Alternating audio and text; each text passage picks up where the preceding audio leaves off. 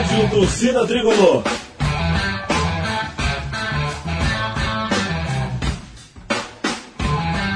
Rock Flu.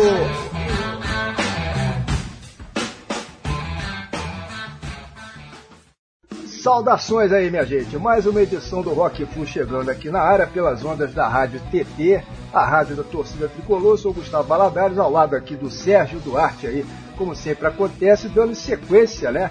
É, a nossa 17 temporada aqui do podcast. Pois é, essa é a nossa edição de número 172, enfim, 172. É, lembrando que além do Spotify, é, o Rock Flu pode ser conferido também né, no nosso próprio site lá, o www.rockflu.com.br. É, bastando carregar lá o nosso playerzinho, né, que é exclusivo. É, existe por lá também, claro, a opção de download é, de todas as edições. Enfim, aí todo mundo pode baixar os arquivos né, e mais tarde é, escutar e usar aí da maneira que quiser. Né? Hoje existem aí inúmeras opções para isso, beleza? Serginho, nosso querido Fluminense Futebol Clube é hoje o líder isolado aí do Campeonato Carioca, é, após sapecar mais uma sonora, né? E tradicional goleada tricolor de 1 a 0, né, para cima da Portuguesa. Aí vencemos o Flamengo, vencemos o Botafogo e agora a Portuguesa nessa sequência, pô, simplesmente alucinante, assumindo então a ponta da tabela de classificação aí é, do Campeonato Carioca e estamos aí a pouquíssimos dias da estreia do Fusão na Libertadores, né, cara? Não se fala de outra coisa aí, obviamente, no noticiário é, de todo o planeta, né? Afinal, o assunto é realmente importantíssimo. É, mas e aí, cara? Você tá animado aí ou acha que ainda não deu tempo pro Abelão é, dar uma encorpada legal aí nesse nosso time, cara? O que, você acha? Pois é, a Flusão só alegria aí no Carioquinha, né? Está se aproximando do jogo contra o Milionários da Colômbia. Vai ser o nosso primeiro aniversário nessa Libertadores 2022. No próximo dia 22, a gente estreia fora de casa, né? Para depois decidir a vaga em casa na terça-feira de carnaval. Quer dizer, não é bem em casa, né? Afinal, o jogo vai ser em São Januário. E lá definitivamente não é a nossa casa, nunca foi, nunca vai ser, né? Mas é isso, realmente você tem razão, cara. A atenção do torcedor tricolor em que pese aí a continuidade do Campeonato Carioca está toda direcionada agora para essa partida, para nossa estreia, né? E a preocupação é grande, né? Vamos ver aí o que, que acontece. Pois é, pois é, vamos ver o que, que acontece. É, bom, e diante aí de todo esse otimismo, né, com o Flusão líder do Carioca, de toda essa expectativa, claro, do início da disputa de mais uma Libertadores da América é, pelo Fluminense. Obviamente, estamos recebendo um super torcedor tricolor aqui hoje no programa, é, que é para a gente reforçar por aqui essa corrente positiva, né? Trata-se do Marcos Pinheiro, né, que é nascido no Rio de Janeiro, mas radicado em Brasília é, desde o ano de 1983. Ele é jornalista formado aí pela UNB, além de produtor e apresentador do programa de rock Cult 22, que vai ao ar todas as sextas-feiras pela rádio web Cult 22, né? É, no endereço lá www.cult22.com. É um programa que existe desde 1991, ou seja, completou é, recentemente, né, no ano passado, aí, 30 anos, que é uma marca realmente incrível. É, isso além de exercer outras atividades. Né? Ele foi, por exemplo, por muitos anos, é, diretor, gerente de programação, locutor e repórter da Rádio Cultura FM de Brasília, é, foi repórter e também subeditor dos jornais Correio Brasiliense e Jornal de Brasília, é, é, colaborador hoje também de diversas outras web rádios né, que estão aí espalhadas pela internet. É, ele é o assessor de imprensa de inúmeras bandas de rock and roll lá do Distrito Federal. É, e no meio disso tudo aí que eu falei, você ainda é DJ, né, Marcos? Há mais de 30 anos também, festas de rock, enfim. Então eu já vou pegando esse embalo cara, que é justamente para te dar as boas-vindas aí a mais essa festa de rock, né? Que é aqui o nosso Rock Flu. Seja bem-vindo, cara, aqui ao programa. E claro, antes de mais nada, saudações tricolores, saudações líderes, né? É isso aí, abemos líder, Valadares. Obrigado, cara. Obrigado pela apresentação aí. Obrigado, Serginho, também, por esse convite, por estar participando desse podcast que também já é histórico, Rock Flu. Muito bacana. Parabéns pelo trabalho que vocês estão fazendo. E ainda bem que eu tô na edição 172 e não, não, e não na 171, né? Senão ia ficar mal pra mim. ah, beleza, beleza. Cara, bora começar o papo aqui falando sobre o nosso Fluminense Futebol Clube. A gente já iniciou aí falando da proximidade da nossa estreia na Libertadores, e já vai acontecer agora na próxima semana. Mas e aí, Marco, você tá otimista, cara? É uma pena que a gente não esteja de uma vez na fase de grupos, né? Mas eu acho que no Milionários, pelo menos, a gente tem total condições de, pass de passar, né, cara? O que, que você tá achando desse Flusão aí, versão 2022? Cara, eu acho que o Abel ainda tá tentando, quer dizer, não sei se ele tá tentando, né? A gente quer que ele tente, né? Achar uma melhor formação para esse time, né? Porque, assim, ele tem é, colocado sempre essa formação com três zagueiros, no caso o Felipe Melo jogando ali como um falso zagueiro, ali meio líbero, meio primeiro volante e tudo mais, e mais dois zagueiros né, de, de características mesmo, que são o Nino e o David Braz. Essa semana no jogo contra a, a Portuguesa, que aí ele, ele colocou um time mais alternativo, ele manteve o esquema com os três zagueiros, mas três zagueiros, três zagueiros mesmo, com, com o David Duarte, o Manuel e o Lucas Claro.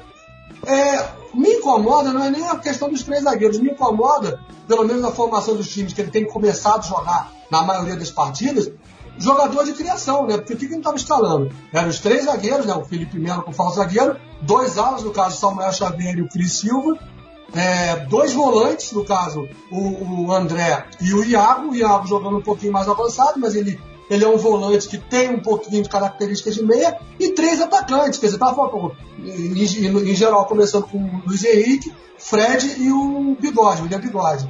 E eu acho que, cara, falta jogador de criação, né? Por exemplo, a, a formação que começou o jogo contra a Portuguesa nessa semana, para mim é bem mais agradável. Um jogador como o Arias, que é um jogador que além de velocidade é um jogador que, que, que também sabe usar a criação. O próprio Natan, que eu acho que ele é um jogador que estava sendo pouquíssimo aproveitado nesse início de temporada, e foi um jogador que o Fluminense investiu muito, né? Brigou até com o Santos para contratar o Natan e tal, e o cara não ser aproveitado. Então, para mim o time ficava muito capenga. E, e, e, a prova disso que o primeiro tempo de praticamente todos esses jogos antes da portuguesa foi assim, o time jogando mal, sem criação, com dificuldade, e crescendo no segundo tempo com a entrada do Ares, com a entrada do Cano e a entrada de outros jogadores. Porque aquela outra história. Fred, nosso ídolo, nosso querido, a gente ama o Fred, claro, mas o cara tá com 38 anos, infelizmente. Ele até começou muito bem no ano passado, fez uma primeira fase do Libertadores sensacional junto com o Nenê, foi surpreendente a atuação dos dois juntos ali naquela primeira fase da Libertadores de 2021. Mas, cara, é, é nítido que o Fred não está mais. Coisa, qualquer jogador que entra no lugar do Fred está rendendo melhor que o Fred. O Cano é um jogador que tem é, mais novo, que é, é bom finalizador, que, tem, que sabe combater, marca a saída de bola. Então a gente precisa de um jogador desse. Além do Aras, cara, que é. para mim nesse momento, é titular absoluto do Fluminense. Eu espero que ele mantenha essa condição. Né? Nós já falamos sobre o Caio Paulista, a mesma coisa sobre o Caio Paulista no, ano passado, no início do ano passado, e o Caio Paulista, depois que se machucou, nunca mais jogou bola, agora a torcida fica até pega no pé do cara. Mas é isso. Nesse momento, o Arias, é, para mim, é titular absoluto do time. Para mim, o ataque do Fluminense seria o Luiz Henrique, o Cano e o, e o que poderia fazer a função tanto aberto quanto jogando mais, enfim, jogando mais atrás, armando a jogada, e uma, e uma outra opção, na minha maneira de ver, era que até o início o Abel até chegou a testar, era jogar o Iago como ala direita, porque o Samuel Xavier, infelizmente, tem sido uma peça nula, né? E botar, de repente, o próprio Natan como mais um jogador de criação. Teria o Natan e o Ares como opções de criação e, e, o, e o Ares com velocidade, Luiz Henrique com muita velocidade, e o Cano finalizador, né? Porque aí acho que o time fica mais equilibrado, ele fica forte defensivamente, porque a defesa do Fluminense justiça seja feita está muito forte, mas falta criação no ataque. Você vê que o time, até com essa formação contra a portuguesa, criou bem, mas errou, pecou na finalização. Perdemos muitas chances. Pô, ganhamos de 1 a 0 ali, era para ter sido mais, mas a gente fica com medo, né, velho? Vai que a portuguesa, sei lá, acerta uma cabeçada ali no final ali, a gente ficou meio com. deu um medinho ali no final, né? Mas bem, mas vencemos o jogo. E em geral tem, tem, tem sido assim, o time tem se postado bem defensivamente, né? É, mas você, você falou aí em jogador de criação, ô, ô, Marco. Pô, o Ganso jogou ontem, cara. Jogou três minutos, né, Serginho? Cinco, né? Cinco minutos, né? É, dureza, né? E a torcida, não. Pô, eu achei legal a torcida, cara. A torcida, pô, bateu palma pro Ganso, já tava pedindo o Ganso desde antes, né, desde de é. dois jogos anteriores, bateu palma, o Ganso pegava na bola, a galera gritava o nome dele. Então, assim, é aquela história, cara, e, e é inacreditável, né, cara? E a, e a mesma coisa do, do final do Casares, que foi embora, que, que ficou meio ano no Fluminense também, né? Um pouquinho mais que isso. São dois jogadores que, cara, que tem categoria, que são diferenciados, mas são de uma preguiça, assim, inacreditável, é. né, cara? A gente não sabe o que acontece na, na, cabeça dos caras. Eu acho que falta, sinceramente, eu acho que falta um psicólogo, um treinador que chegue junto dos caras e fala, velho, é. eu jogo a bola, meu irmão, mas não dá pra ser esse, esse come-dorme, tem que jogar, tem que aparecer no jogo, tem que comparecer, entendeu? O. É Agora, olha, de minha parte, cara, eu tô, eu tô otimista aí, pelo menos com relação a esse confronto com o Milionários, pelo, pelo seguinte, a gente tem sapateado direto na cara é, aqui do time dos bilionários, né? Que é como o torcedor do Flamengo gosta de dizer aí, tá nadando em dinheiro e tal. Então, se, se a gente está sapecando os bilionários com B de bola, os milionários com M de mamãe vai ser mole, tá né? Tá mole fusão, tá mole fusão. É, contigo, tô contigo aí. É, legal, legal. Aqui, e, e, no Carioca, temos aí o Fluminense como líder absoluto, né? A gente já comentou na abertura aí. Enfim, após a rodada mais recente, quem diria, né? Estamos aí caminhando a passos largos para conseguir, é, até com uma certa tranquilidade, a classificação aí para a fase seguinte. É, né, o, o, Marco, tudo bem que o mais importante nesse momento é o, é o início da Libertadores, mas o Carioquinha também não dá para despesar, né, cara? Acho que esse ano vai dar pelo menos pra gente tentar disputar esse título, né, cara? Eu acho também, Valadares, porque, cara, assim, é, é inacreditável, cara. E isso para mim, é, é, eu, eu, até digo que é uma vergonha para a história do Fluminense.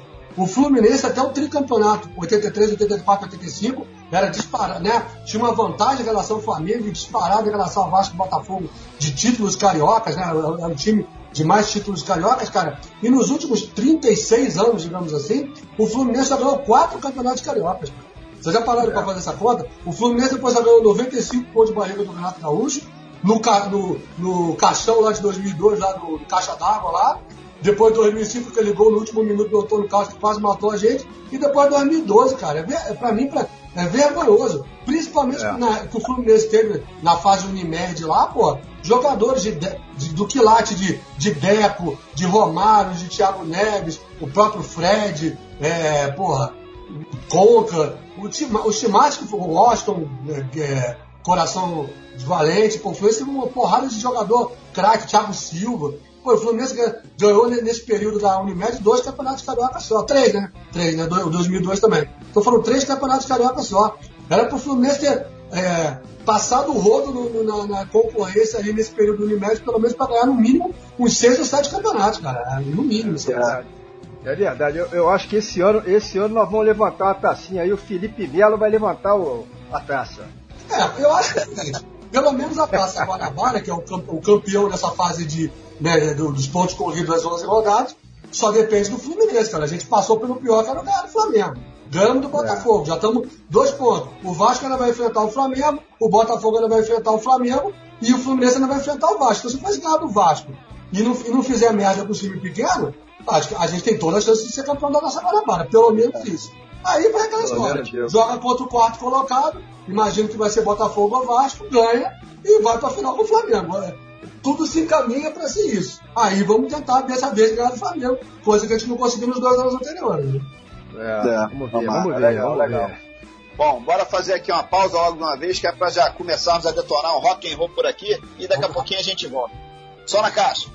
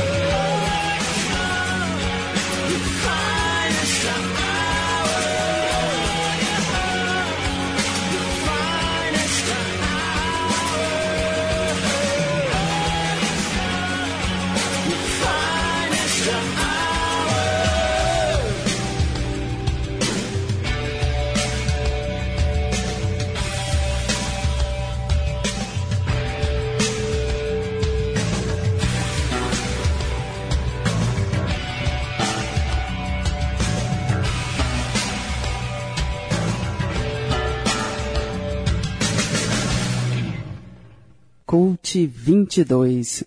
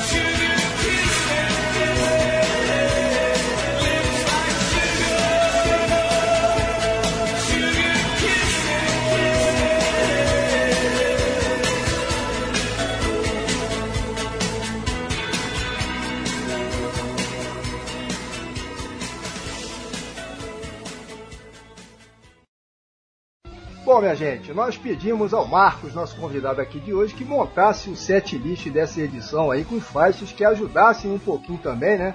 é, a contar a história dele aí no que se refere a tantas atividades é, ligadas à música, ligadas ao rock and roll. Então essa é que vai ser a vibe hoje por aqui. É, enfim, e nesse primeiro bloco já chegamos aí metendo o pé na porta, né? Como todo mundo pôde reparar aí, com três verdadeiros petardos sonoros. A primeira faixa foi a Brass Neck, de autoria da The Wedding Present. Ela abre o segundo álbum deles, né? Essa faixa aí, o Bizarro, que é de 1999.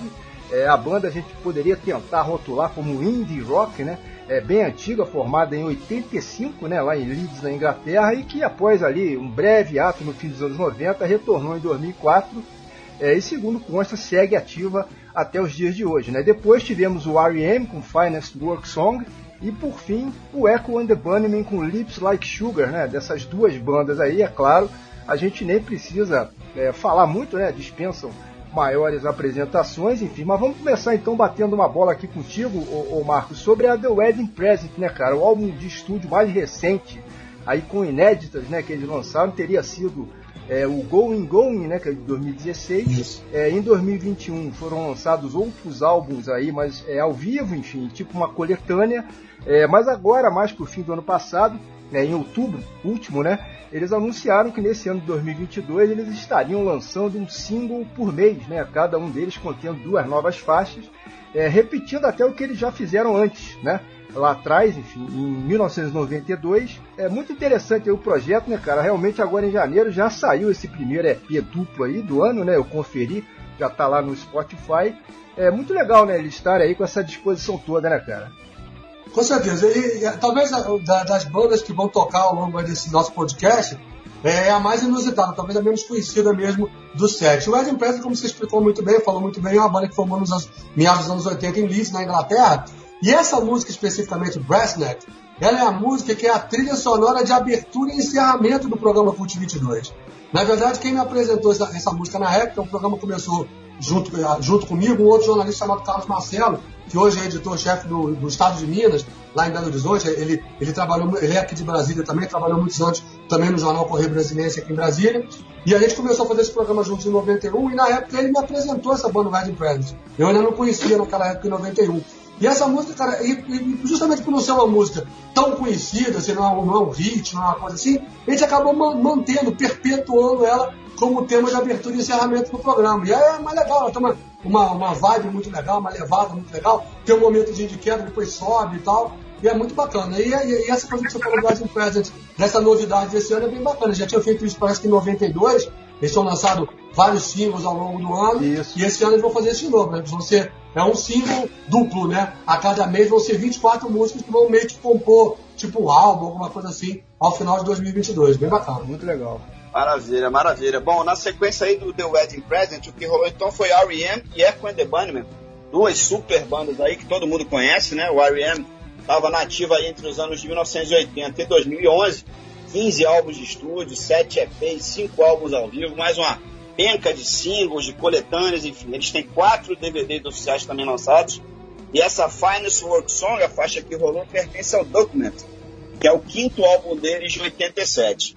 Já o Echo and the Bunnymen, por sua vez, é outra banda pra lá de clássica, né, formada ainda no fim dos anos 70 na cidade de Liverpool, mas que também permanece oficialmente ativa até os dias de hoje, com a discografia também gigantesca, tem 13 trabalhos de estúdio, uma boa quantidade de EPs e de single.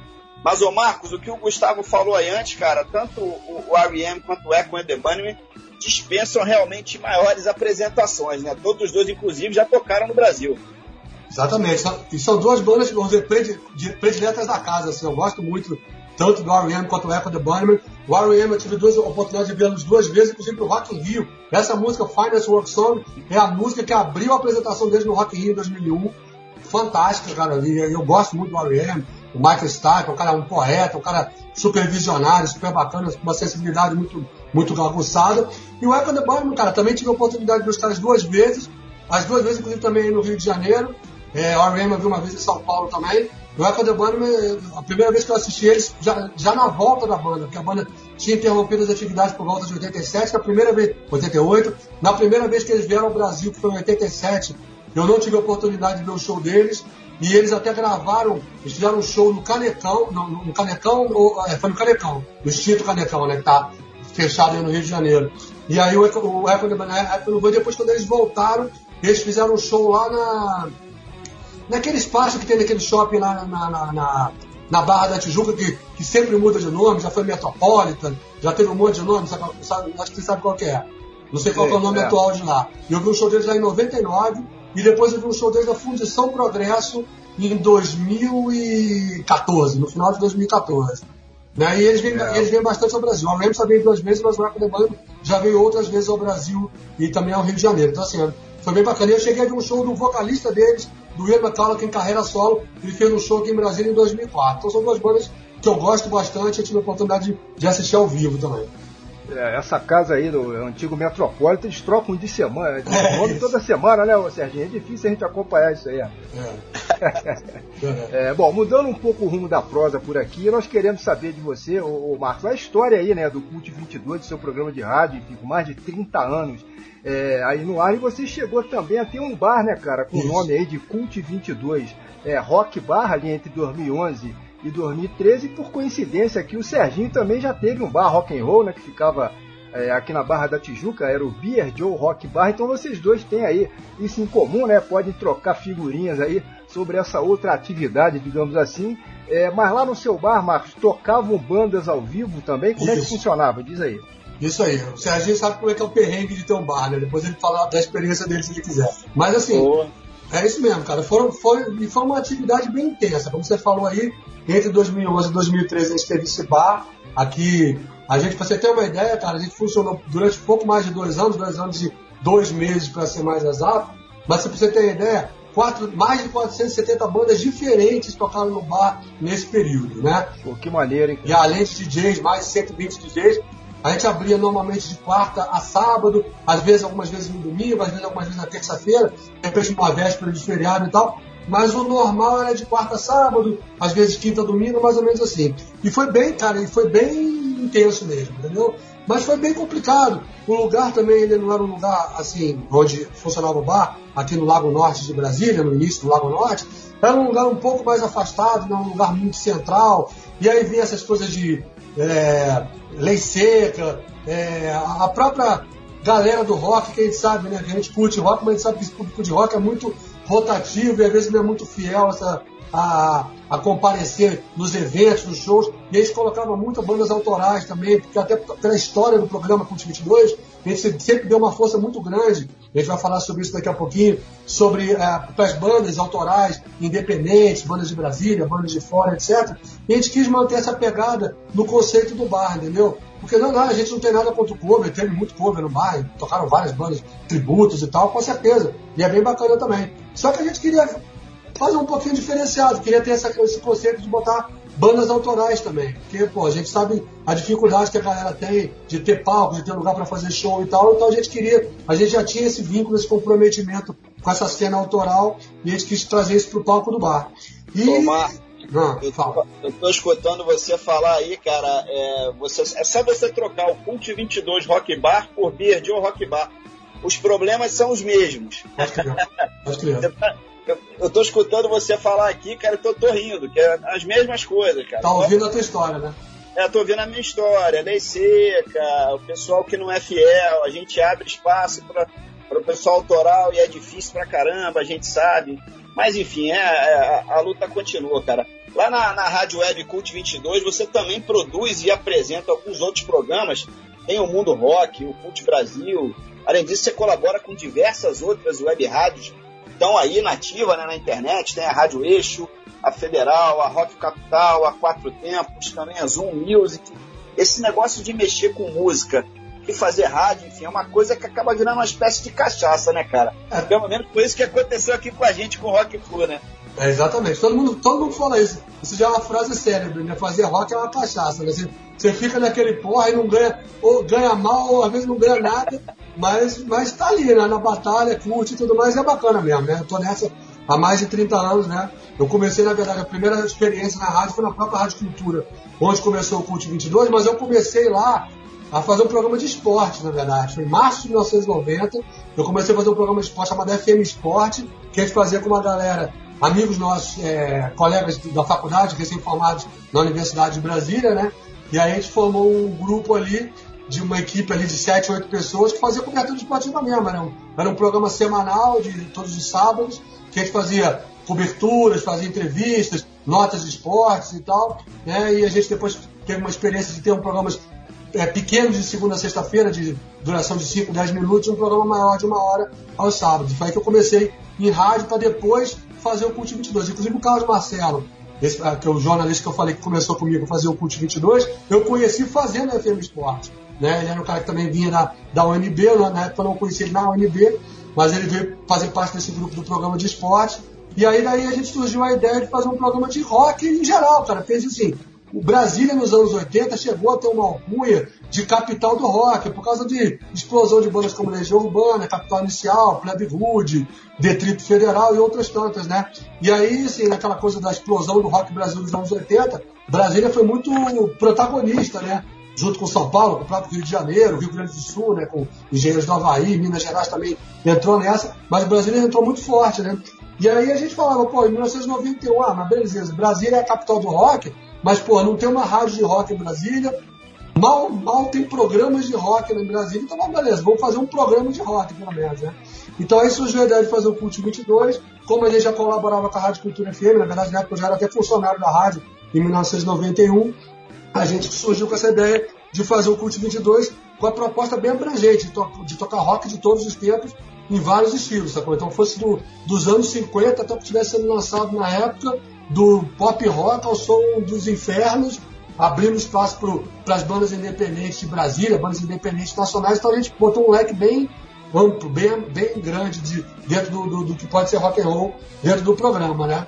E a história foi assim, o Cult 22 foi lá na cultura, num primeiro momento de 91 até 2012, foram mais de 20 anos, 20 anos e 7 meses. Depois o programa saiu do ar um tempinho da Rádio Cultura, divergências lá com a, com a direção da rádio, ele ficou fora do ar mesmo, durante um ano e pouco.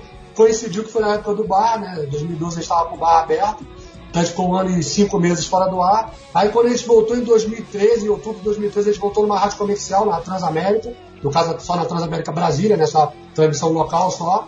Ficamos lá durante quase três anos. E aí em 2016 acabamos, em agosto de 2016, acabamos voltando para a Rádio Cultura. Né? E ficamos lá até agora, até recentemente, até o final de janeiro de 2022. Mas aí eh, tivemos outros problemas jurídicos, aí foi uma, uma a história complicada para contar aqui agora, mas enfim, saímos do ar. Mas paralelamente ele já estava com a Rádio Web do Cult 22, ele já estava, a Rádio Web do Cult 22 a gente implementou oficialmente em 2019 e a gente passou a transmitir o programa do Cult 22 também por lá, paralelamente com a Rádio Cultura.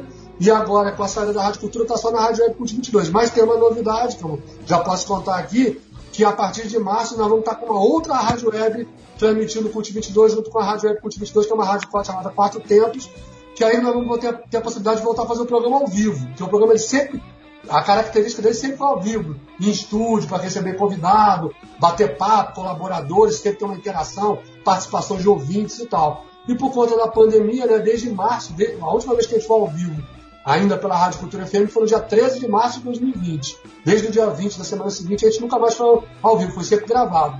E agora, a gente vai voltar a ter oportunidade, praticamente dois anos depois, de voltar a ser ao vivo, agora em março de 2022, dia 4 de março, a gente vai estar estreando. A gente vai fazer uma transmissão simultânea Rádio Quatro Tempos e Rádio Web Cult 22, direto do estúdio da Rádio Quatro Tempos, que aí vai, podemos receber convidados e voltar a ser o programa como era antes.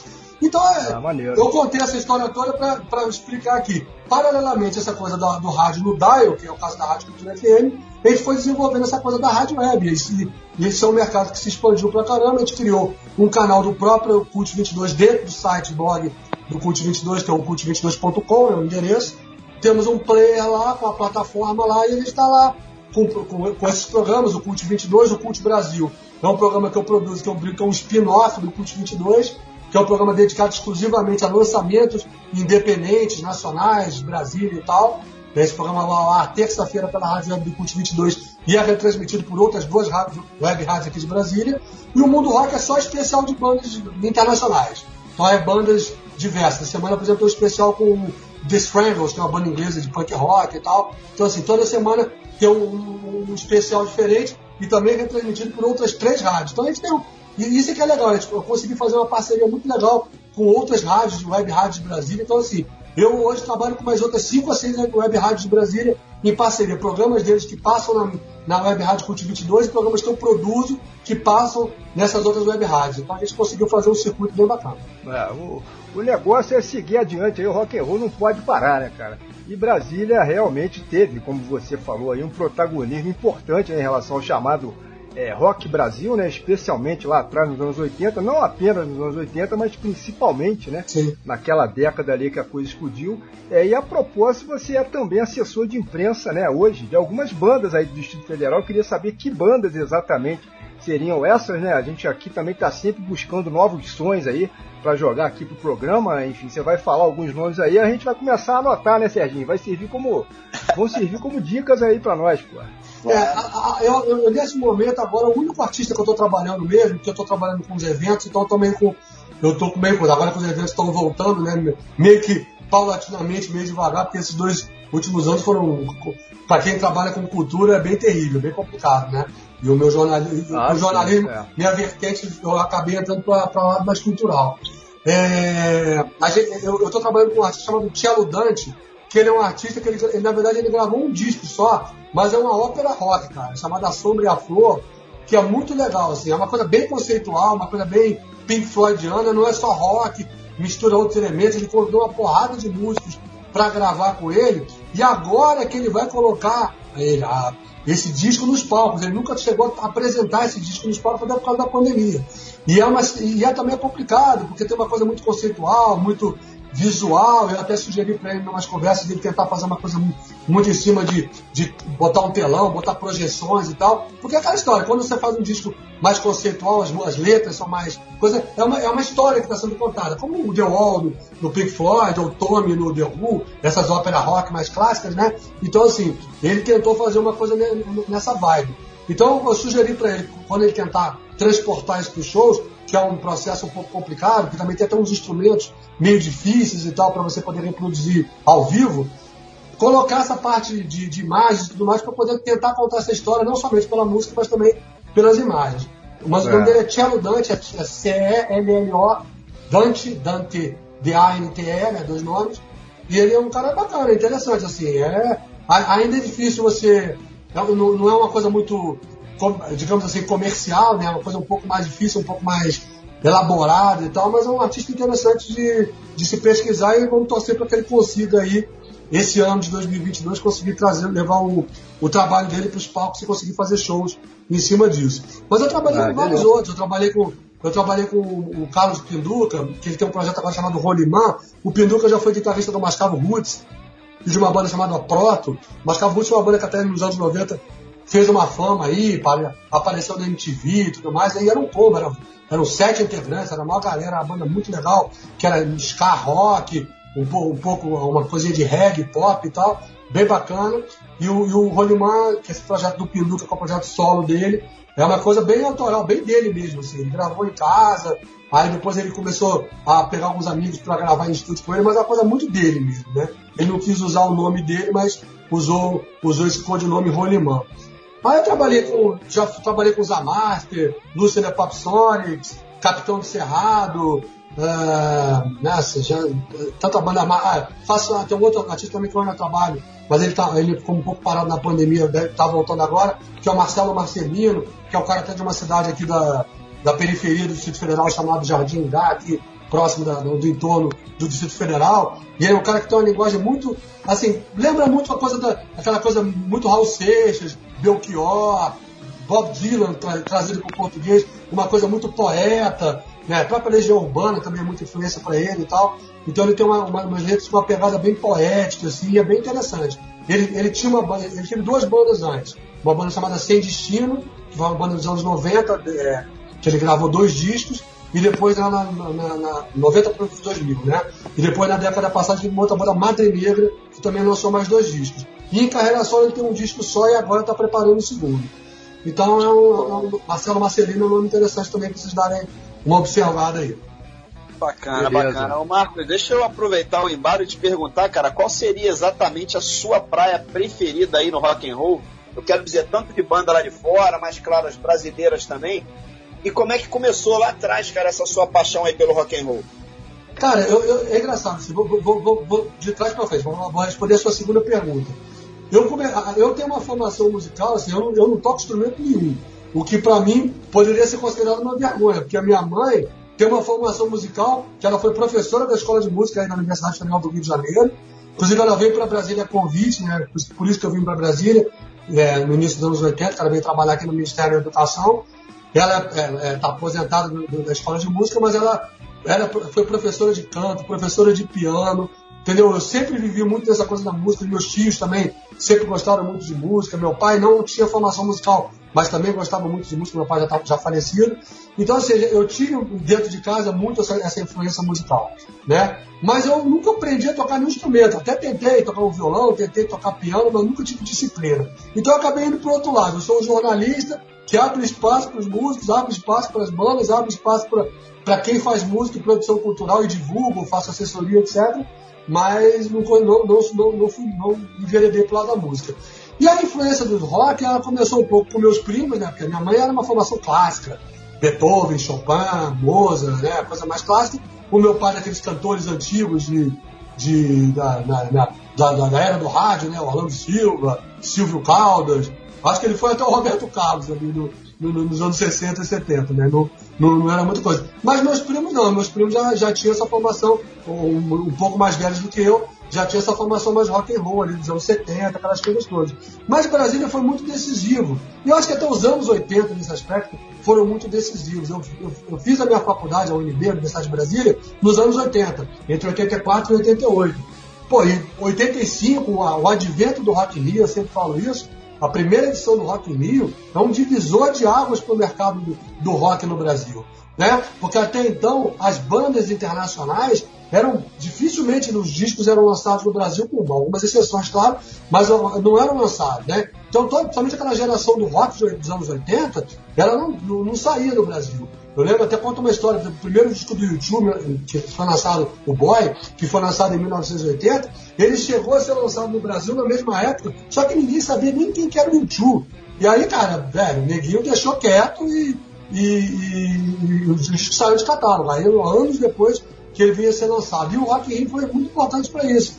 Porque a partir daquele palco, que trouxe uma porrada de bandas internacionais, Iron Maiden, Queen, é, CDC, Ozzy Osbourne, é, B-52s, uma porrada de outras bandas é, que participaram daquela primeira edição do Rock in Rio, pô, a, o mercado falou, pô, agora é o momento do rock, né? As próprias bandas nacionais que começaram, né, junta-se a isso, a própria reabertura democrática no Brasil, né, o, o rock virou o, a, linguagem daquela galera jovem ali do, da virada para os anos 80, no início dos anos 80, e explosão de tantas bandas. Então acabou que eu vivia muito, muito intensamente aquilo na minha juventude, né? Juventude, adolescência, é, já na faculdade, etc., fazendo faculdade de comunicação. Então acabou que aquilo ali o, o, a influência que eu vinha do Rio de Janeiro, né, trazendo os meus primos, se aprimorou a partir de 83, 84, estando em Brasília, com essa coisa do, do, do, da explosão do rock nacional e do rock internacional, tocando nas rádios, né? Você ouvia, você ligava as rádios e ouvia rock. Então, aquilo ali acabou. E aí, pô, aí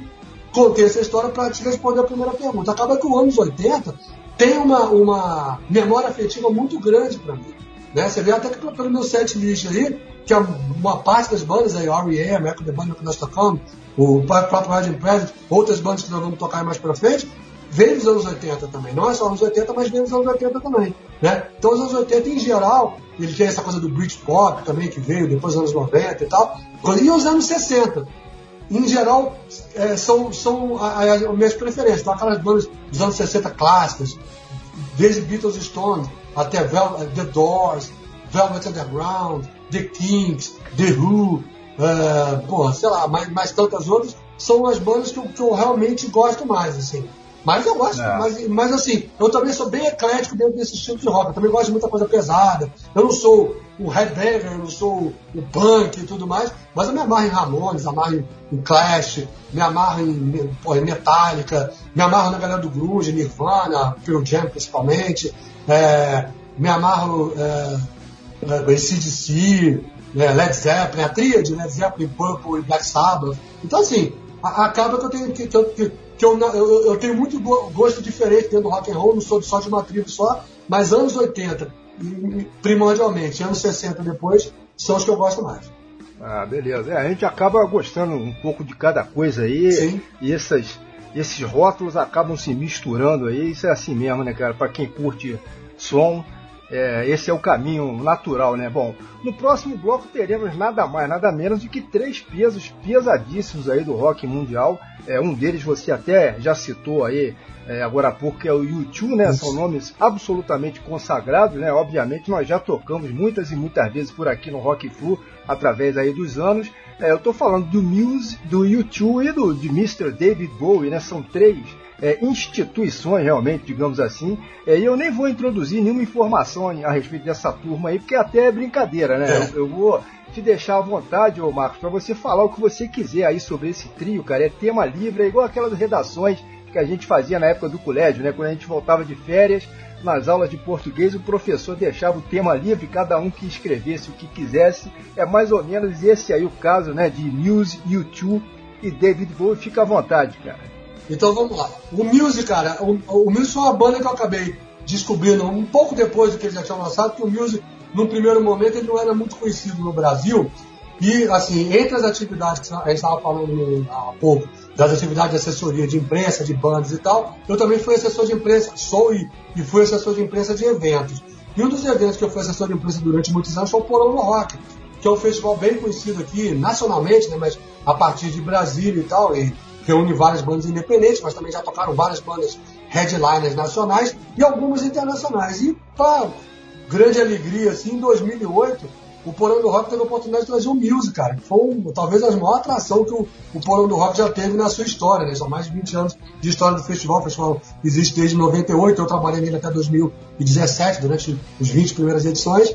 E o Muse tocou em 2008. E, e na época foi assim, uma oportunidade. É como diz no mundo do coisa, uma oportunidade de negócio, né? É assim, o Muse estava vindo para São Paulo, o produtor do Porão do Rock conseguiu fazer um contato para trazer os caras para Brasília. E na época o Muse ele era muito bombado na, na Europa, especificamente na, na Grã-Bretanha, etc. Eles tinham acabado de lançar, você ter ideia, eles tinham acabado de gravar um, um DVD, um CD ao vivo em Wembley, na, em Londres, né? E, e eles não, mas eles não eram muito conhecidos no mercado americano. E o mercado brasileiro, ele é muito dependente do mercado americano. Que, o, o cara pode vir no, do país que vier, mas em geral ele chega no Brasil pelo mercado americano, né? Fez sucesso nos Estados Unidos, aí pode chegar no Brasil. Dificilmente faz. Isso no mercado, vamos dizer, da mídia, digamos, mais tradicional. É claro que com, com internet, com todos os sites de compartilhamento, essas coisas todas, essa barreira se quebra. Mas não, ainda no- na coisa mais, tradicional funciona mais ou menos desse jeito. E aí aconteceu isso, cara. O Muse veio, tocou no Plano Rock, um showzaço, né? Projeções, um show fora e tal. Os caras são um trio, né? E são muito poderosos no palco. E aí, no ano seguinte, ou pouco tempo depois, uma música deles, aquela Supermassive Black Hole, foi trilha sonora da, da primeiro filme daquela saga Crepúsculo. Se não me engano, é de 2009 o primeiro filme.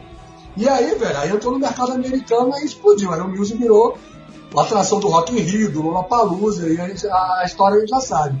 Então, assim, acabei botando o Muse por, assim, por esse link, né? Porão do Rock foi um, um festival que eu trabalhei por, durante muito tempo aqui em Brasília, e essa atração foi o Muse.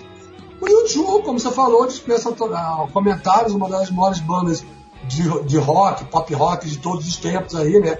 Do, do de um Rolling Stones, de um, de um Pink Floyd, né? grandiloquente, um Paul McCartney, essas coisas todas. Uma, banda- uma das minhas bandas prediletas, não tão. Não por acaso, já vi os caras falando sete vezes ao vivo, todas em São Paulo, né? Porque os caras agora, tirando aquela primeira vez que eles vieram no Autódromo do Rio em 98, eles só tocaram no Morumbi quando vieram São- ao Bras- ao Brasil.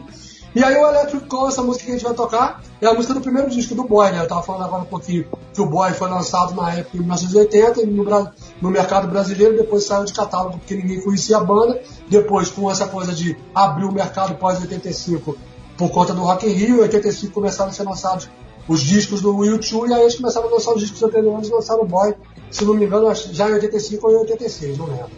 E o David Bowie, cara, pra mim é um dos meus artistas prediletos, pra mim o Bowie, cara, é, é um multiartista, é um cara que já navegou em 500 estilos diferentes, rock, pop, música eletrônica, jazz, blues, é, soul, né, poeta, a- a- a- compositor, ator, diretor, o cara fez um pouquinho de tudo, morreu de uma forma até poética, porque até ninguém. O cara conseguiu, em pleno 2013, depois de quase 10 anos sem lançar um disco, lançar um disco para surpresa de todos. Ninguém sabia o cara estava gravando um disco. Como é que num mundo tão globalizado e conectado em coisa, o cara conseguiu fazer. Como ele conseguiu, ele fez um contrato de confidencialidade com, com o produtor dele, o Tony Visconti, mas a banda estava tocando com ele, de que eles estavam gravando um disco que ninguém podia revelar nada para ninguém. O cara conseguiu fazer isso, é genial, ele conseguiu. E morreu também de uma forma inesperada. A grande maioria das pessoas não sabia que ele estava doente, que ele estava mal e tal. E ele morreu, e morreu dois dias depois de lançar o último álbum dele, que é o Black Star, né? Foi no, em é. janeiro de 2016, né? Isso. Cara, na hora que ele, na, na, a gente deu a notícia da morte dele lá na Rádio Cultura, né? Porque eu tava trabalhando lá, cara, eu chorei como se eu tivesse perdido um irmão, assim, cara. Foi, foi, foi pesado, mas assim, é isso. É. Três, arti três artistas bons é muito bacana. Ele é monstro, né? É. Bom, Marco, vamos aproveitar que você está animado aí, cara. Eu te, queria te pedir para você, por favor, anunciar essa próxima sequência aqui pra gente. Essa é a tradição mais antiga aqui do podcast. Todo convidado que aparece precisa apresentar pelo menos um dos blocos de música aqui para os ouvintes. Pode ser? Capricha aí e manda bala. Então vamos lá, vamos lá. Segundo bloco aqui desse podcast Rock Flu, vamos abrir com a banda inglesa Music, a música Hysteria, depois tio com The Electric Flow, e para fechar David Bowie com Jump Basic.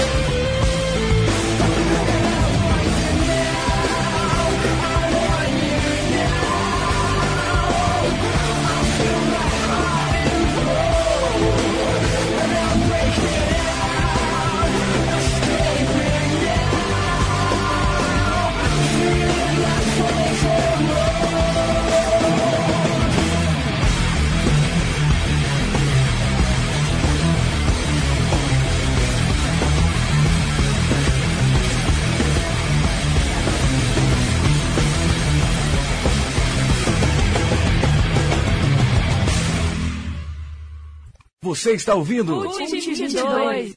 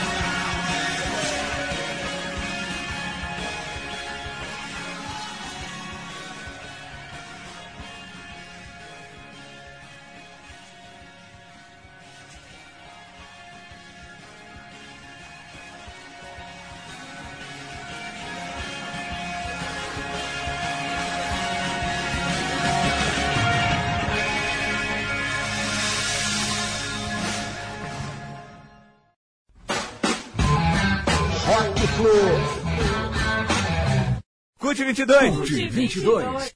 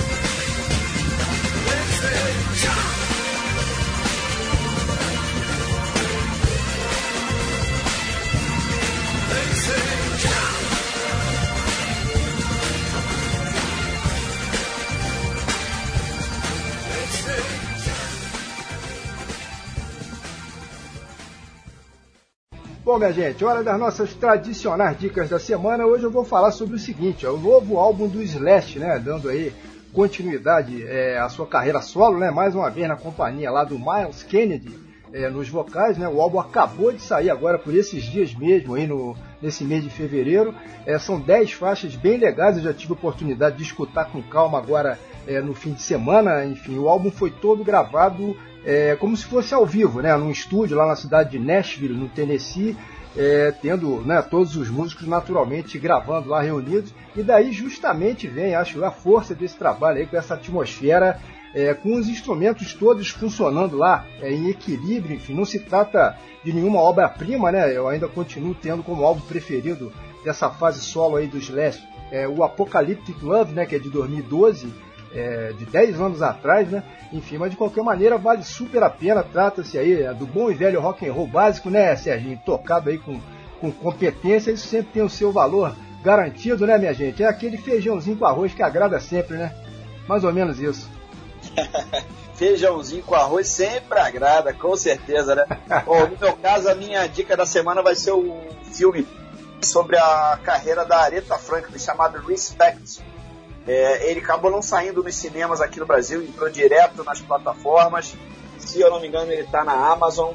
E o filme é absolutamente sensacional. Não deixem de ver. A Jennifer Hudson, que faz o papel da Aretha Franklin, é brilhante. Parece que ela incorpora a Aretha. Muito bacana.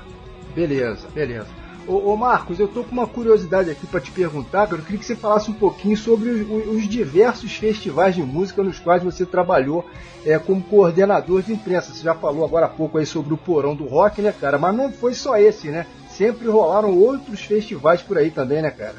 Isso, é o Porão do Rock foi que eu trabalhei mais tempo, como eu falei, de 98 até 2017. Depois o, Porão, o festival continua existindo, né? Desde 2018, 2019, continuou rolou normalmente. As últimas duas edições foram online por conta da pandemia, mas eu não, eu me afastei do festival, mas vida longa para eles. Mas assim, eu, eu, eu trabalhei num outro evento chamado Marrecos Fest, que é um festival que existiu até 2012, parou, mas é um festival de metal, né? um festival especificamente de metal e mais metal independente, mas chegou a trazer muita coisa internacional, chegou até o, o Tim Ripper Owens, que foi vocalista do Judas Priest durante um tempo, chegou a tocar nesse festival, a cantar nesse festival. O Udo veio também. Então, assim, veio, veio, veio uma galera da pesada aí tocar no Marrecos Fest. Só que aí o próprio produtor, o, o Fábio, o dele é Marrecos, que é Marrecos Fest, ele meio que cansou, meio ficou meio de saco cheio. Eu trabalhei, acho que, em quatro edições do festival até a última em 2012. Trabalhei com outro evento chamado Churrasco and Roll, como o nome diz, é, é um churrasco regado a rock and roll mesmo, entendeu? É, é, um, é tipo assim, você paga o ingresso, é o open bar, a galera, a galera curte um, um rango, a cervejinha e tudo mais, e com banda tocando, né? Começou com uma coisa menorzinha, tipo, coisa de amigos mesmo, né? O Claudinho, Claudio Torres, que é o produtor desse evento, ele começou fazendo, tipo, para celebrar com os amigos, comemorar coisas e tudo mais, juntar os amigos na, na casa dele, e acabou virando um festival, cara. E aí nessa, nessa já toca, é, tocou Lobão, tocou Plebe Ruth, tocou Autoramas, tocou Dona Cislene, tocaram outras bandas maiores, tá tocou bandas de fora também. Então assim, ele tá, ele, ele, ele cresceu. Mas aí também ele, ele, em 2018 ele fez uma última edição, ia fazer em 2019, não fez, acabou com a pandemia, não rolou mais. Tá com plano de voltar, de vez em quando ele faz umas versões menorzinhas, mais, mais pocket assim, mas ele está querendo, talvez ele volte aí em 2022, ele está na, na expectativa, né? Eu cheguei a Tá. trabalhar também num evento aí, esses tiveram três edições aqui em Brasília, chamado Brasília Music Festival, que foi um festival bem grande, assim, é, que aconteceu em 2003, 2004, 2005. Eu, assim, Eu trabalhei na primeira edição em 2003, que foi uma edição de festival internacional mesmo, festival gringo. Aconteceu, a primeira edição aconteceu no Autódromo aqui de Brasília. Trouxe como atrações internacionais, trouxe Pretenders, Alanis Morissette, Live, uh, Simple Red, uh, acho que teve mais uma atração internacional, agora não lembro, mas teve nacional, teve Capital Inicial, teve Charlie Brown Jr., teve Fernando Abreu, uh, Cidade Negra, então assim, foi, foi um, um festival bem bacana, entendeu? foi pô, uma puta experiência que eu tive assim, de assessoria de comunicação, eu trabalhei junto com uma assessoria do Rio de Janeiro também, do, Horácio Brandão aí no Rio, né? eu coordenava a parte Brasília e ele, e ele nacional, ficava trocando umas figurinhas, então foi uma, uma experiência muito bacana. E aí trabalhei em vários eventos menores aqui no Rio, em Brasília, Carna Rock, é, fiz eventos do, do próprio Cult 22, nós fizemos festivais do Cult 22, reunindo bandas é, inde- independentes de Brasília e, e nacionais também. Aí aqui hoje eu trouxe para tocar em festivais aqui Garotos Podres, o Lila, que é uma banda do Rio de Janeiro, tá radicado em São Paulo, o próprio Autoramas do, do Gabriel também. Pô, então a gente navegou aí na produção e na assessoria em vários eventos. Ah, muito legal, legal. Cara, eu queria saber desses seus 30 anos aí como DJ, né? Trabalhando em festa de rock. Eu fiquei impressionado aí com essa informação. Foi pelo seguinte, cara. Existem festas de rock por aí. Que aqui no Rio, por exemplo, tá feia a coisa, cara. Não acontece mais nada em termos de rock and roll. Claro que tem alguns shows, né? Pequenos, mas festa, assim, festa de rock por aqui são realmente raríssimas. E já há algum tempo, né, Gustavo? Aqui eu tô aqui morrendo de inveja aí de Brasília, cara. Conta pra gente que, que onda é essa aí de festa de rock, cara. Pô, no Rio, no Rio ainda tem o Bukowski, né? O Bukowski ainda rola uma, um- uns agentes bacanas lá em Botafogo, né? Ainda, ainda, é um verdade. lugar bacana. É, mas assim, aqui, aqui em Brasília, cara, assim, não é. Falando assim, parece, porra, tá um paraíso. Não tá não, tá, tá ruim também, sabe? O negócio, ainda mais com a pandemia, então aí piorou ainda mais. É. Na verdade é o seguinte, o, o- o que rola é, são eventos para espaço, assim. Tem, tem os pubs, né? Então dentro desses pubs, né, agora, nesses últimos dois anos, vamos esquecer esses últimos dois anos, vamos botar até o início de 2020, nesses últimos dois anos aconteceram é, coisas esparsas, mas vamos consi- considerar até o início de 2020, você tinha, sim, eventos, festas, ou que a gente organizava, por exemplo, por exemplo, no final de 2019, comemorando os 28 anos do CUT, a gente fez uma festa maravilhosa, num pub aqui, né, reunindo quase 400 pessoas, foi super legal e tal. Mas é- isso é uma exceção, não é uma coisa que acontece sempre, né? Então, assim, na medida do possível, a galera vai se juntando, vai fazendo uma, uma festinha ali, faz uma festinha para 50, para 100, 120. Então, assim, é, não, é, não é nada grandioso, não. É uma é festinha que, que vai juntando uma galera. Nessa festa que deu uma galera que eu falei do Cult, foi porque que aconteceu. Juntamos eu com mais o Abelardo, o Júnior, que é um dos colaboradores do Cult 22, e juntamos mais uma- outros DJs de rock aqui da cidade, que são da, galera das antigas, e criamos meio que uma memória afetiva. Vamos juntar uma galera que, pô, vamos trazer uma galera, mesmo que seja uma galera mais old school, uma galera mais velha, mas que, que é aquela galera que já está casada, que tem filho pequeno, que vai sair, que vai, vai sair cedo para voltar cedo. Mas a gente foi tra- tenta- faz- tentando fazer uma política para trazer essa galera mais cedo. E funcionou, cara. Foi bem legal. Ah, Trouxemos uma galera mais nova também e trouxemos a galera mais velha. Então, assim, funcionou. Mas não é isso, como eu falei, é uma exceção. Mas na medida do possível vai acontecendo. Assim, Festinhas em pubs, festinhas em, em espaços, ou você discoteca dentro de um show. Às vezes tem eventos com, com bandas tocando e com DJs. Aí eu vou lá e toco também. Cheguei a ser, além do meu bar, no Cult 22 Rock Bar, como a gente falou de 2011 2013. Eu fui re- residente no American Rock Club, que é um pub aqui em Taguatinga. Eu fui de residente lá em 2014. E toquei em vários outros pubs. Eu fui convidado é, para outros eventos. Então a gente vai se virando, né? Não é tá Ah. chovendo de festa não, mas a gente vai, vai ficando um pouquinho. é, vai, vai, vai se ver, vai tocando a bola pra frente. É, né? isso aí. É, muito bem. Bom, no terceiro e último bloco aqui de hoje teremos três bandas nacionais, né? Claro, para pegar o gancho e a gente poder comentar aqui sobre o nosso rock, né? O rock Brasil. E a primeira faixa a pintar vai ser a 16, né? De autoria da Legião Urbana, a banda, por sinal, com origens aí em Brasília mesmo, né, cara? Na, na edição passada aqui do Rock Flu, a gente até comentou sobre a Legião, né? Que foi o centro aí de uma polêmica, de um vídeo recente é, do Regis Tadeu sobre o primeiro álbum deles ter chupado lá inúmeros riffs, né, ideias de bandas punk Sim. da época. É, enfim, como sempre, o Regis botando lenha na fogueira, causando polêmica. É, ele gosta. Mas a Legião Urbana é, é o tal negócio, né, cara? Leva porrada, sofre crítica pra cacete, mas tá sempre sendo lembrada, sempre sendo citada como uma das principais bandas do rock nacional. É, né, Marcos? Não tem realmente como a gente fu- fugir disso, né, cara? É, não tem jeito. A Legião Urbana, é, assim, tem muita. Eu- eu- eu conheço uma galera mais jovem é, que torce um pouco o nariz pra Legião Urbana, porque pra eles fica muito aquela coisa da musiquinha do banquinho e violão, que todo mundo junto vai tocar o violão, vai tocar Legião Urbana, né? E a galera fica meio. meio. zoa um pouquinho com isso. Mas, cara, quer queira ou não, a Legião Urbana, dentro da, da sua multifacetação, né? Começou uma coisa mais pós-punk, com uma linguagem mais urgente, aquela coisa meio com a influência do próprio punk rock mesmo, do discurso político e social e tal. Mas com, cara, e com o tempo, cara, também as letras românticas, aquelas coisas todas, até umas coisas um pouco meio pop, meio pueris e tal. Mas, cara, eu, eu continuo achando, pra mim, o Renato Russo, junto com, de repente, com o Cazuza e tal, os grandes poetas da- do, do rock, do pop rock nacional, cara, sem dúvida nenhuma pra mim, entendeu? Eles são duas figuras emblemáticas e fantásticas, né? E, e morreram, né, prematuramente, morreram muito cedo e tudo mais. E eu acho que a Legião Urbana, guardada todas as devidas proporções, por favor, ouvintes, não me apedrejem, é os Beatles do Brasil, velho.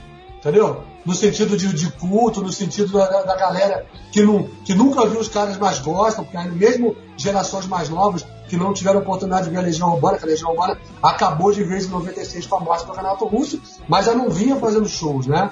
É, nos últimos tempos que o Renato já sabia que estava é, soro positivo e já debilitado, também escondeu a doença de muita gente, pouca, poucas pessoas sabiam que ele estava na situação que ele estava. Então, a Legião Urbana acabou que, que hoje uma, uma pessoa com, com 30 anos talvez não tenha visto a Legião Urbana, né? Legião Urbana, se considerar que havia não, mais de 30, né? A Legião Urbana acabou há mais de 25 anos atrás. Então, para você ter uma ideia. Então, assim, é, eu tive a oportunidade de ver Legião Urbana aqui em Brasília algumas vezes, né? Inclusive, teve o, acho que você deve conhecer a história do polêmico show que a Legião Urbana fez aqui no estádio Mané Garrincha, aqui em Brasília, em 1988, que terminou numa quebradeira e tal, uma história longa, etc. O show não, não- foi até o fim. E o Renato tem toda, tem toda essa polêmica, né? Essa coisa conturbada do artista e tudo mais. Mas a Legião Urbana é, é, uma, é uma banda que, pra mim, tá no meu coração, é uma das minhas bandas que eu mais gosto da, dentro do rock nacional, em virtude até daquela coisa da memória afetiva que eu estava falando dos anos 80, dos tempos de faculdade e, e dessa coisa contemporânea. E a música que eu escolhi, a 16, ela, ela tem dois motivos que eu escolhi. Primeiro, é uma música que, de uma certa forma, fala um pouquinho de Brasília, né? Conta da, da, da história, do, do, do racha que o João Roberto ia, ia participar, no, saindo do colégio, aquelas coisas todas. Até o, o- o- Não sei se vocês chegaram a ver os dois filmes baseados em música da Legião Urbana, que é o Faroeste Caboclo e, a, e agora o Eduardo Mônica, né, que está que tá em cartaz. Os dois filmes foram dirigidos pelo René Sampaio, que é um diretor aqui de Brasília, eu conheço ele. Até, não sei se está nos planos dele, o 16 é uma música que daria para fazer um filme, entendeu? Porque também tem uma história por trás ali, dá para dá, dá, contar uma história por trás desse filme. E, e- e a música 16 está no último disco que foi lançado pouco antes da morte do, do Renato. Foi o disco é, A Tempestade, que é de 1996. Ele foi lançado praticamente paralelo à morte do Renato Russo, pou- pouco tempo antes da morte do Renato. E eu, cara, na época da Rádio Cultura FM, na época, nessa época, em 96, eu era gerente de programação da rádio, eu tava no ar na manhã do dia 11 de outubro de 1996 e eu dei a notícia da morte do Renato no ar. E, cara, é aquela que eu desliguei o microfone e a lágrima correu nos olhos, assim, porque, porra, é, né? Que eu falei do David Bowie agora há pouquinho, era o Renato. Aí o Renato mais ainda, né? Porque a Legião Urbana era muito mais próximo da gente, né? Pela, pela coisa de Brasília e pela coisa da contemporaneidade dos anos 80 e tal. E eu, na, e- na hora que acabou, na hora que eu dei a notícia, eu emendei tocando 16, porque era uma música mais nova e depois eu emendei com outras, mais duas outras músicas da Legião Urbana para completar um bloco ali. E aí acabou que realmente criou mais ainda essa afinidade com essa música por conta da, da, da, da efeméride da morte do Renato, né? É. Na sequência teremos o Raimundo aí com a faixa Nega Jurema, pescada do primeiro álbum deles, lançado em 94. A exemplo aí da Legião, o Raimundo é outra banda que também sofreu um monte de crítica, né? Passaram também por um caminhão de problemas e com troca de entregantes. Mas de todo jeito eles vão seguindo adiante aí, né, Marcos? E em 2019 mesmo eles participaram do último Rock in Rio, quando subiram lá no palco lá da CPM 22. Raimundos é uma banda importantíssima, sem dúvida nenhuma, pro nosso rock BR, né, cara? Aliás, é outra banda aí de Brasília, ainda tem esse detalhe, né? mais uma banda de Brasília. E no caso do Raimundo, é uma banda que tem tudo a ver com a história do Cult 22, né? Resumindo a ópera, o Raimundos é uma banda que formou no final dos anos 80, inicialmente como uma banda mais cover, tocando cover de Ramones, sons mais pesados, aí, mas começando a ter uma pegada do autoral, a banda se separou um tempo, voltou em 92, e aí já voltou como um quarteto fazendo música autoral e tal, fazendo essa pegada de norde, misturando que depois a mídia é, rotulou como forrocó. Por quê? Forró porque a, a maioria dos integrantes deles, o Digão, o Caniço e o Rodolfo eram filhos de nordestinos e tudo mais. E aí tem essa pegada nordestina, do repente, aquela coisa, da, coisa aí pesado, hardcore pesado, né? Então rotulou de forrocó.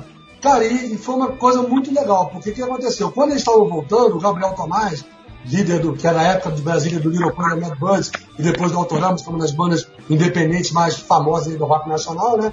O Gabriel morando aqui em Brasília falou, pô, fica atento que os Raimundos estão de volta, acho que vocês vão curtir. Falou pra mim por causa do Marcelo que fazemos o Cult 22 ali no início, né?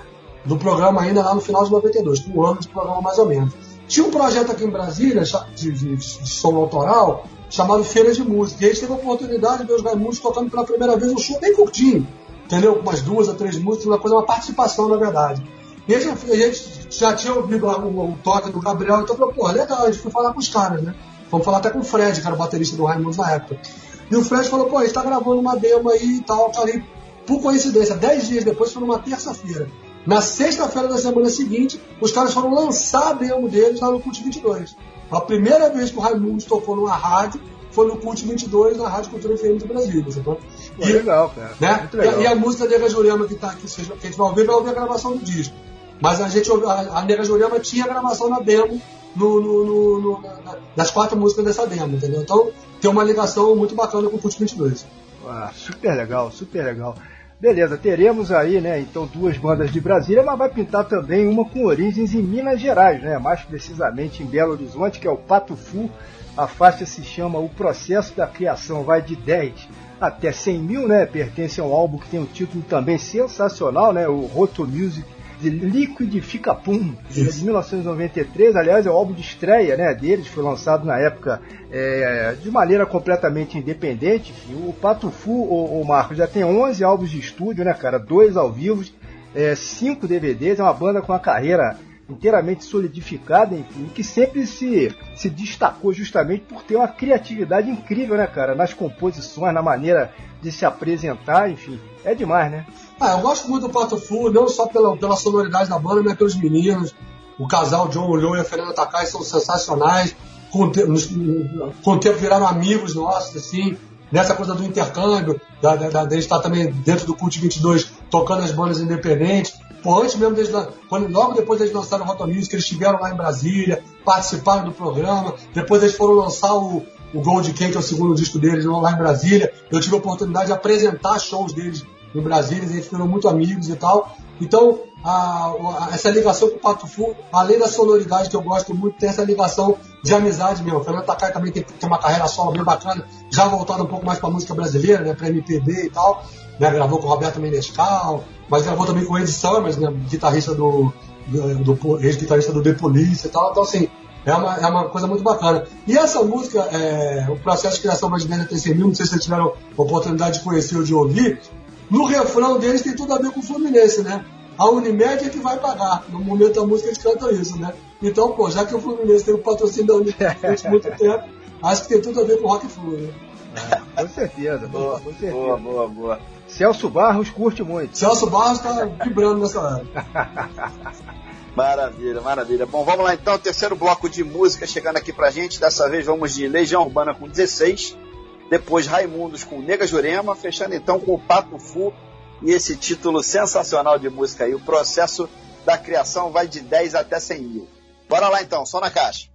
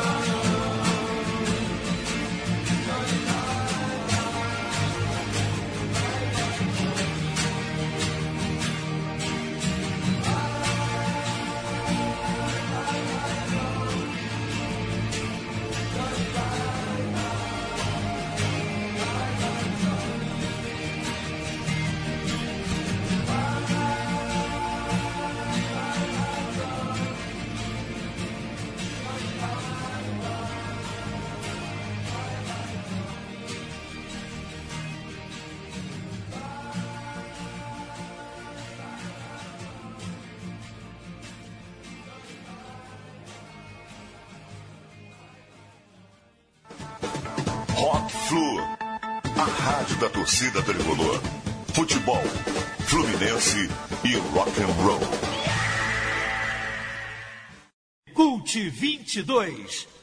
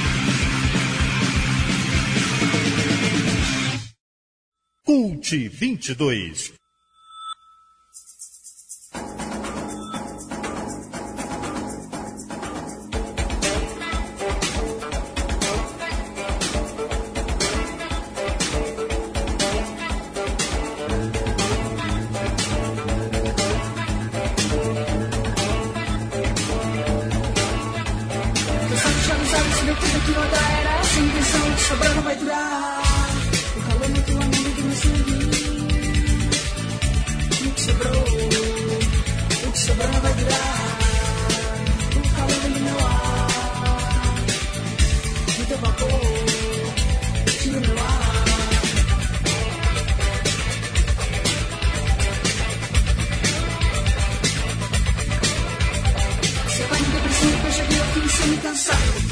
popular, popular. É popular, popular, popular, popular. É popular, popular, popular, popular. É popular, popular, popular, popular.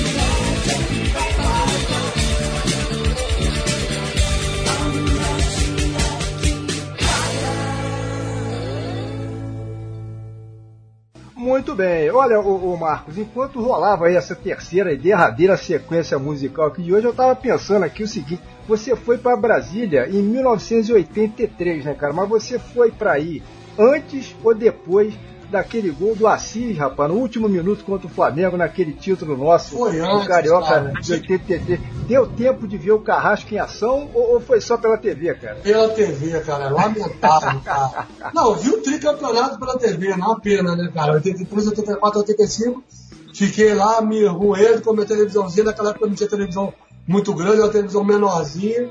Fiquei lá, eu e meu pai, ainda roendo no quarto para assistir esses jogos, né? Aquele gol histórico do Assis, depois no ano seguinte, aquele golaço de cabeça cruzamento do Aldo. Mas é isso, cara, não, não, não, não, não tive oportunidade. O último título que eu vi do Fluminense no estádio, no estádio mesmo, foi em 80 com aquele gol do, do Edinho de falta contra o Vasco, né? Aí no, no- no- no- depois foi tudo pela televisão mesmo. Mas é, queria, queria ter visto, queria ter visto em 2008, porque em 2008 eu estava na final da Libertadores contra o LDU, mas é melhor não, não contar essa história não, porque é um, dos- é um dos dias mais tristes da minha vida. Tava com meu filho, eu tenho um filho de, de 24 anos, tricolor que nem eu. E cara, a gente aí na época ele tinha 10, 10 para 11 anos ainda, quando a gente estava naquele jogo. Cara, foi um dos dias mais tristes, cara. Lá, ver a cara de tristeza do bichinho ali, do meu filho, depois, não sei se eu fiquei mais triste pelo, pela, pela derrota nos pênaltis ou ouvir a cara dele, né? Tá. É, não, mas esse ano você vai, a gente vai ter chance aí. Você, já, já reserva de uma vez a passagem aí pro final do Carioca. Vai ser Fluminense versus Crystal Palace. Eu tô Opa! prevendo aí. É, o Crystal Palace agora tá, tá com um time no Rio, né? Comprou o Botafogo aí. Joe Texton. Nós vamos fazer a final. O Felipe Melo vai fazer o gol do título. Anotem aí. Ganhou de bicicleta, de bicicleta. Isso é, isso é bom demais. Se recordar é viver Assis acabou com você. Que saudade de gritar isso, hein? Aquele time era foda. Época boa, É. época boa demais esses anos 80. Bom, mas é isso aí, estamos nos aproximando aqui do final do programa. Então é hora de agradecermos e muito né, a presença aqui do grande tricolor Marcos Pinheiro, jornalista, produtor musical, locutor, repórter e também DJ lá do nosso Distrito Federal, que é de onde ele comanda principalmente o programa Cult 22, que vai ao ar pela rádio web Cult 22. O endereço é mole, mole, mole, www.cult22.com. Marcos, valeu demais o bate-papo aqui hoje, cara, regado aí a rock Fluminense, né? Hoje a gente, inclusive, detonou durante o programa várias vinhetas aí do seu Cult 22 para tentar ajudar a criar um clima aqui, meio que misturamos aí as vinhetas de vocês, as nossas aqui do Rock Flu. Esperamos que tenha funcionado bem, enfim, muito obrigado pela visita, cara. Claro, volte quando quiser, sendo tricolor e roqueiro, você já sabe que são justamente as nossas prioridades por aqui. Acho que valeu a, a brincadeira, né? Pô, ma- maravilhoso, cara. Agradeço demais, cara. Valadares, Serginho, pelo convite aí, cara. Muito maneiro. Pô, muito bacana. Duas paixões minhas, rock e Fluminense, então tem tudo a ver. Agradeço demais ter podido participar desse podcast de vocês. Parabéns pelo trabalho de vocês. Queria mandar um abraço, cara, um amigo em comum nosso que, que fez esse link, que é o Vitor Diniz, né, cara? Não podemos deixar de esquecer dele, o Vitor, que pô, dono da Pop Mix aí, um cara super. que não é tricolor, mas que que nos aproximou né, para fazer esse bate-papo aí. Um grande abraço para ele também, cara. Beleza, beleza. Bom, mas antes de fecharmos de vez aqui as cortinas, claro que vai rolar aquela faixa saideira, né? Como é de praxe. Hoje teremos aí a clássica A Live do Pearl Jam, pescada do álbum de estreia deles também, né? O Ten, que é de 1991. O Pearl Jam que é uma banda é, pô, seminal aí dos anos 90, né? Uma banda importantíssima do cenário atual de rock também. É, essa é mais uma atração a pintar aqui hoje que simplesmente dispensa apresentações também, né, Marcos? É, o Pearl Jam tem uma trajetória sensacional, né? O Ed Vedder, a galera toda tem uma trajetória sensa- sensacional de, de integridade. E foi uma banda que, dentro daquele explosão do movimento grunge, foi uma banda que se manteve, né? Que os outros caras tudo morreram, né? Kurt Cobain, Lane Staley, é, Chris, Cor é, Chris Cornell tá, mas o, o, o Soundgarden, o Chris Cornell foi também, o Soundgarden acabou, então assim, é, então o Scott Williams, Stone Temple Pilots, então assim, é o cara, o Pearl Jam foi a banda que se manteve, né?